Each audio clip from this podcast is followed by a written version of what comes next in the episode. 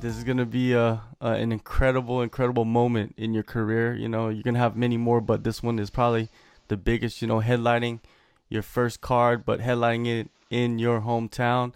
You know, how does that feel to be able to perform in front of your family and friends for the first time as you know the headliner? Yeah, yeah. I guess that's um, you know what people have been asking me if there's more pressure on the moment, you know, having having everyone you know there. But it's um, I don't feel like it, it adds too much pressure in terms that um, I've been working hard. I've been working hard my entire career, so this to me is a is a is a showcase. I get to go out there and I get to I get to show them all what I've been doing. Um, in the gym every day and, and what I'm capable of. So, like, yeah, there definitely is more pressure, but it's um, for sure nothing I can't handle. Yeah, it seems like you, you know, I've been watching you for a long time. You know, I've been talking with you for a long time, and you're pretty even keel. You know, you you don't really get too high, you don't get really too low. You're just kind of smooth. That's more to the mental side. Have you always been like that? Have you been like that since the beginning of your career, or is this something you developed throughout the years?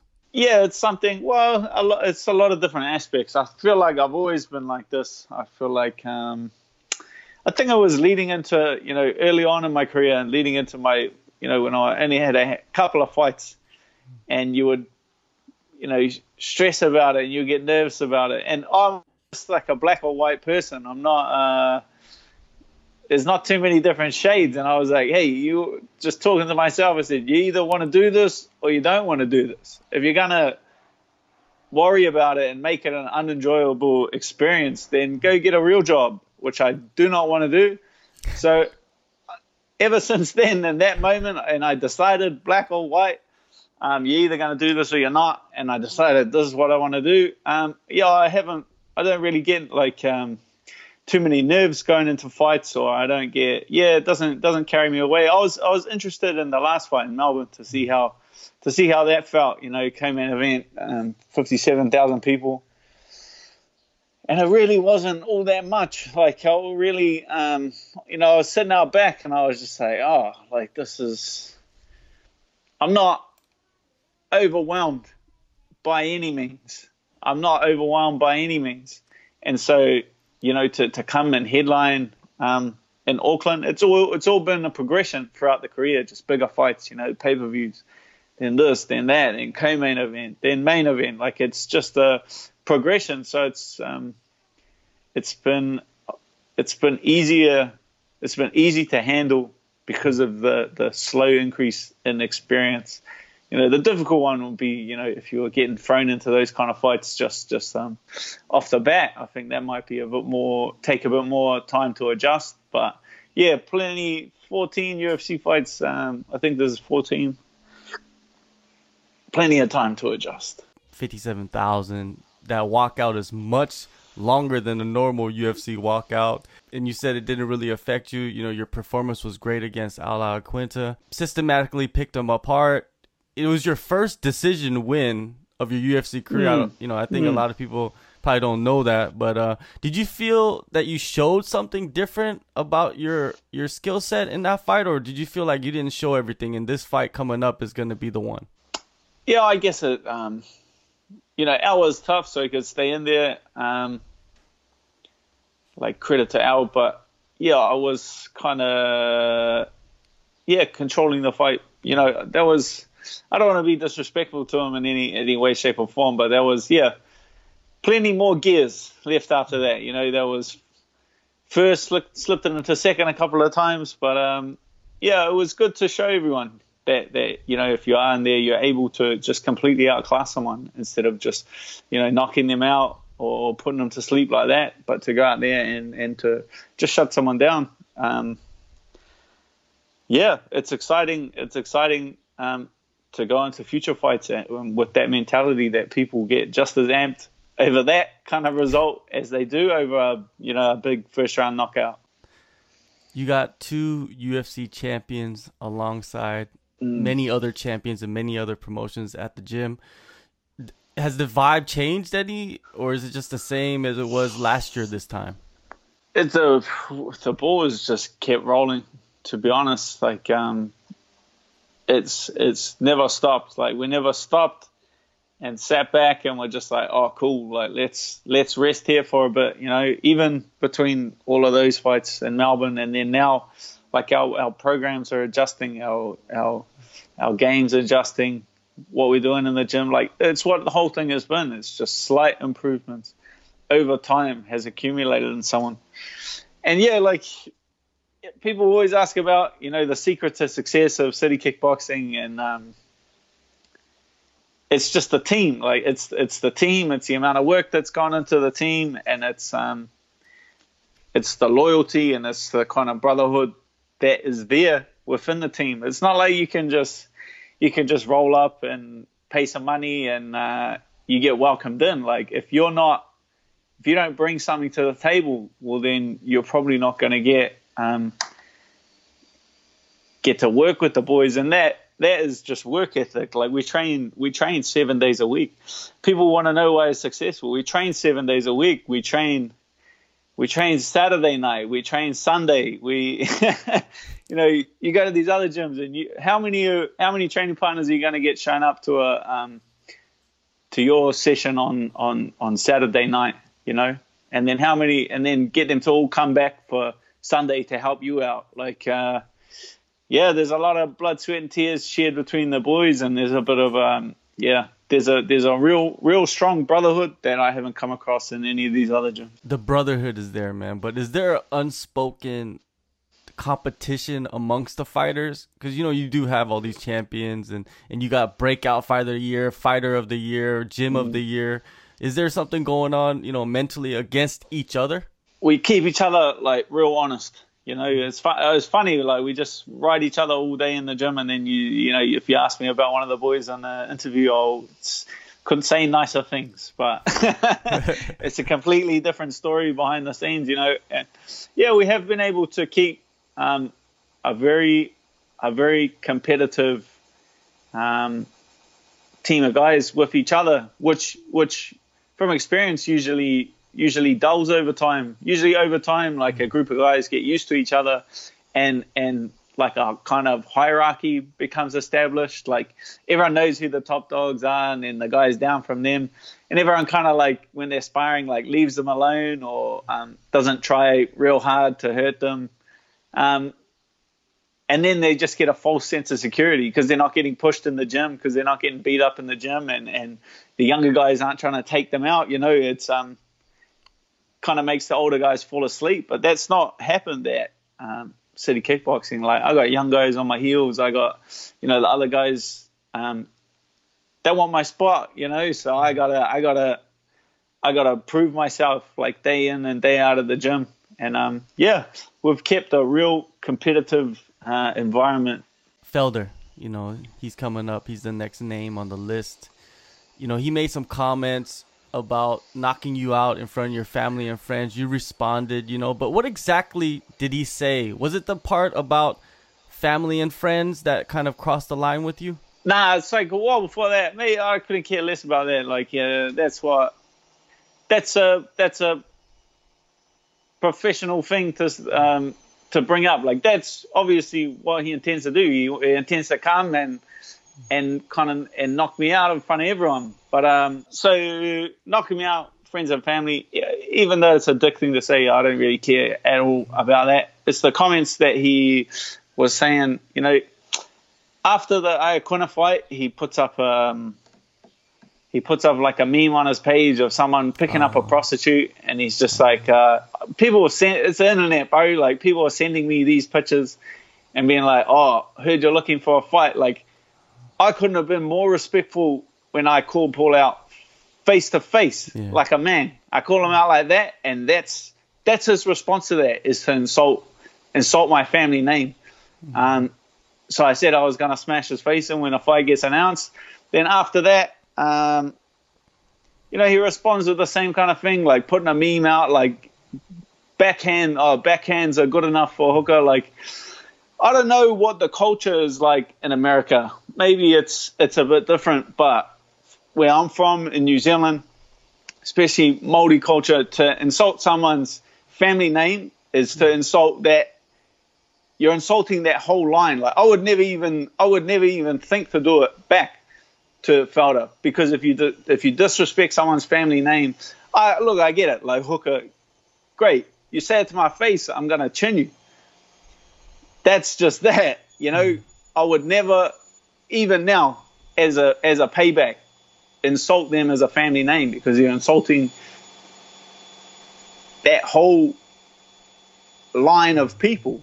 So for me, that there is too too far, and that there is why you know when we when we face off, I bring the intensity, and I'm gonna be bring the intensity into the fight. Yeah, yeah, I saw the face off. I'm pretty sure everybody saw the face off in Auckland. It was very intense, but it was there was kind of a funny moment where it was so intense when the camera guys were saying, "Can you guys face forward?" It, they said it like two or three times, and you guys were just zoned in, laser focused. Did you hear them say that to you, or were you so in the moment? No, I didn't really. I didn't really hear that. That's um, yeah. I wasn't really thinking about any of them. I couldn't really care less. Like I wanted to, you know, just let him know that he needs to go back to um, wherever he's from and, and train his ass off because he's he's uh, he's picked a fight and he's got one on his hands. So I want the best Paul Felder at the end of the day. I want him. I want him in the gym. I want him working hard. I want him motivated. Um, so I needed to let him know. Felder, he's known as a striker. You know, not really a guy that takes people down, and a lot of people feel like, hey, this is going to be something that is in your favor as a, a, a knockout artist because Felder hasn't really knocked out anybody, you know, in the UFC. Do you see it that way? Um,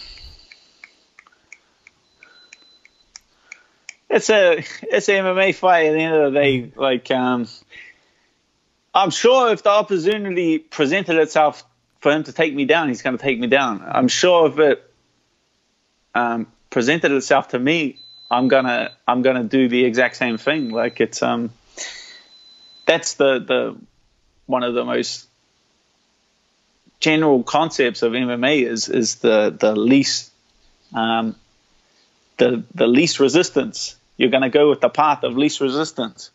So if it's there, it's there, you know, and he'll be feeling the same thing. But um if he hand if he thinks he's going to be handy on the feet, then then um that definitely works into my cards. Now let's uh talk about some of the current events, you know, in the UFC and in MMA in general. You know, I like to pick your brain about this. Uh, Stephen A. Smith, man, he comes out, he's hitting the mitts. You know, who's to blame for that terrible display? Is it him wearing the gloves or is it the guy holding the mitts? Uh, yeah. Well, at the end of the day, I guess it comes down to uh, I guess it comes down to the coach, man. uh, I would never put up a video if that's the the kind of mitt work that was going out. But yeah, I just heard. Um, I didn't even hear the rant. I just heard like uh, Joe Rogan say, Oh no, I did. I, I maybe read a transcript about it. The things he was saying about Cerrone being very, being yeah, being like too disrespectful too disrespectful um, from someone that's not uh, educated on the sport by any means. I could I could rail off a thousand people that uh, you yourself are exponentially more qualified um, to make those sort of statements, but you watch ESPN, you watch how the broadcasters do it. They're they're hypercritical of of um, all the athletes. I just feel like we ain't on that uh, NFL insult money. I feel like you got to tie that you got to chill that shit, man, because I don't throw a ball around for um, for a living. I don't kick something for a living. Like I'll put my fist through your fucking skull. Yeah, I think that's that's what uh, Rogan was talking about. You know that, like you just said, it's it's a whole whole nother sport. You cannot, you know, you cannot put you, you cannot it's describe a, a, fighter as as that way as you would describe a guy that's throwing a ball. It's a sport, but we are not sportsmen. We are not athletes. We are we are fighters, and that is a that is a completely different concept, and um, requires a completely different level of understanding. Going back to that fight, McGregor he takes out Cowboy less than a minute. Mm. You know, what was your assessment of that performance? Did you think like McGregor's back, or was it just not? You know, what what did you think of the overall situ- uh, sequence of that fight? Um, incredible performance from McGregor. Um, let's just say that, and and surprised me how overwhelm overwhelming and how quick it was. Um, you know how quick he caught him off that first knee. Um, but let's be honest, like overall, that was a terrible stylistic matchup for Cowboy Cerrone. Like he doesn't fight southpaw as well. Uh, he's a slow starter. Conor McGregor notoriously fast off the bat. Um, I saw it playing out there. I thought you know he he would overwhelm him pretty early, but incredible performance. Uh, and it looks like he's he's next in line to get the title shot by the looks of things. Yeah, that's the next question, man. Like you are in the contender race, and you got a guy fighting a welterweight fight and beats a guy that hasn't fought, you know, hasn't won a lightweight fight in the la- I think the last three fights. Uh, and then he's jumped a line, and when you look at that, it's just like, man, what do I have to do to get this title shot, right? Man, that's a that's a funny game, like that that positioning and jockeying for position um, for a title shot. Because you do look at it, you know, a guy like Tony Ferguson, twelve fights, um, still yet to get his title shot. We'll, we'll fingers crossed, man. I got my fingers crossed that they both make it to the dance. But um, and then a guy like Ali Iaquinta, who's who's booked on the same card, like, um, and then gets a call on a day's notice. So things can, you know, this game. This one thing, I, you know, the fans and everyone loves about this game is that things can get flipped on their head, um, in a punch. Things get flipped over um, by someone missing weight. Like it's uh, incredible that the changes that can happen um, in the sport. Another thing is, uh, you and Felder have a common opponent in the past, Edson Barboza. He has come out and said he's going to drop down this year to featherweight and make a run mm. or try to make a run. Uh, being someone that has done this, is it smart for a fighter to, you know, so late in his career to drop a weight class and chase after that?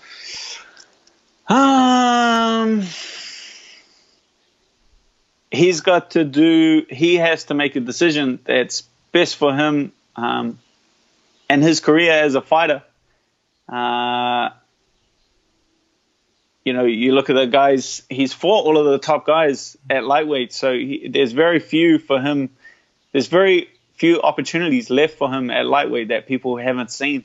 So then he, you know, a weight class move is is the logical step. Could he go up to welterweight? You look at the welterweight top ten man, they they're grapplers, right? Are you, who are you going to fight? Usman's the champ. Colby Covington, uh, Michael Chiesa is now jumping in there. Even RDA, like all of these guys are stylistically terrible matchups for Barboza. Or does he drop down to featherweight? You know, Holloway's a striker. Um, all these guys, all these guys down at that weight class, Korean Zombie, um, Alex, Aldo, like all of these guys are are strikers. So stylistically, in the top ten, moving up or moving down, um, featherweight makes far more sense uh, in my book for. A common theme, you know, as of late or the past couple years is guys chasing after the Conor fight, and I know you've said your piece on that. But then they also been chasing after these boxers. Is it something that they're wasting their time on, or is it just like something that people are just saying to get into the headlines? What do you think it is? It'll be interesting with the UFC. Um, their move into boxing. So maybe people are just uh, maybe these fighters like Stipe uh, and other guys are just putting the idea that they would cross over into the public's heads. So when the UFC, whenever it does make its move into boxing, then the the seed is already planted for um, Miocic, Tyson Fury, or something something ridiculous like that. Um, but to go into a specialist world and to um, compete against these specialist guys is not a smart move. You know, it's not a smart move. If you know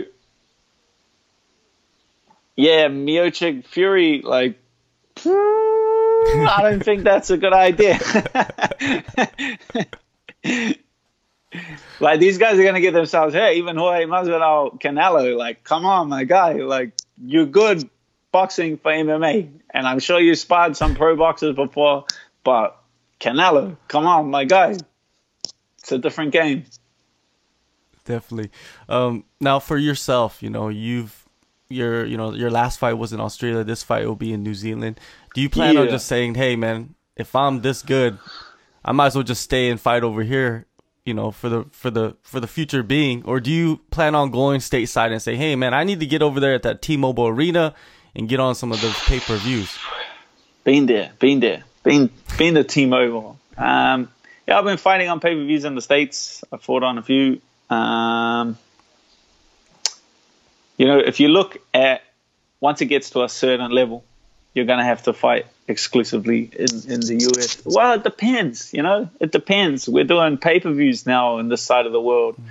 Main events, like, it, uh, yeah, we'll have to see how things goes. I feel like if you ever get the strap, you're either doing a pay per view down here or, or that's got to be um, stateside, like Israel. Like Israel's only going to fight on pay per views for the remainder of his career. So it definitely changes once you get the belt around your waist and yeah, I guess it's something I'm gonna. I feel good down here. I feel good on this side of the world, bro. It sucks traveling that way. It sucks going all that way uh, in a plane. Like I get, I lose like a bit more weight um, before I get on the plane, like just in case, because it sucks.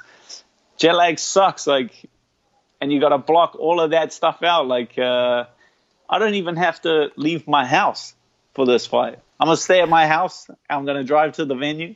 I'm gonna kick his ass and I'm gonna leave. Like it's gonna be very straightforward and very, yeah, something that's not gonna take me um, out of my comfort zone at all. Is it true that flying over there and fighting compared to flying from the United States or North America to Australia or this side of the world, is it harder? Uh, bro, you like to be honest, you just block all of that sort of stuff out. It's not even something I think about. Um, or something I really process. Uh, where I have it now, um, it would have been incredibly difficult uh, at featherweight, but now that I'm at lightweight and I walk around with not much weight to cut, you know, I, I lose a little bit more because I know the travel. Like that, that makes a lot it a lot easier. But you definitely, it definitely puts an, an added toll on your body. Like you can feel it when you get off the plane. Like it takes, it takes a bit of time moving around the gym to get used to. So obviously prefer this side of the world, but I don't really care. At the end of the day, I'll. I know, I know, it's it's accepted being from New Zealand that you're going to have to get on a plane to, to fight people. It just it's been part of our sport down here for so long that I guess we're just used to it. Well, you know, whatever happens on this card, you know, I'm pretty sure it's going to be an incredible fight and I'm hearing rumors that uh, Australia will have another card in the early summer. Most likely, we'll see you on there after this one. What day? You know? What day's that? I don't know. I just heard you know some rumors, you know, flying around. I heard so, some things. Oh, yeah, I heard some things. So, uh, you know, I expect you to be on there. I'm pretty sure everybody on that side of the world is expecting that. Uh, appreciate the time, Dan. Like always, uh, uh I'm looking forward to this fight really you know it's just stylistically it's just gonna be mm. violence and i'm pretty sure you're thinking the same way man. Appreciate all the time man always. Thank you brother. Appreciate it. Cheers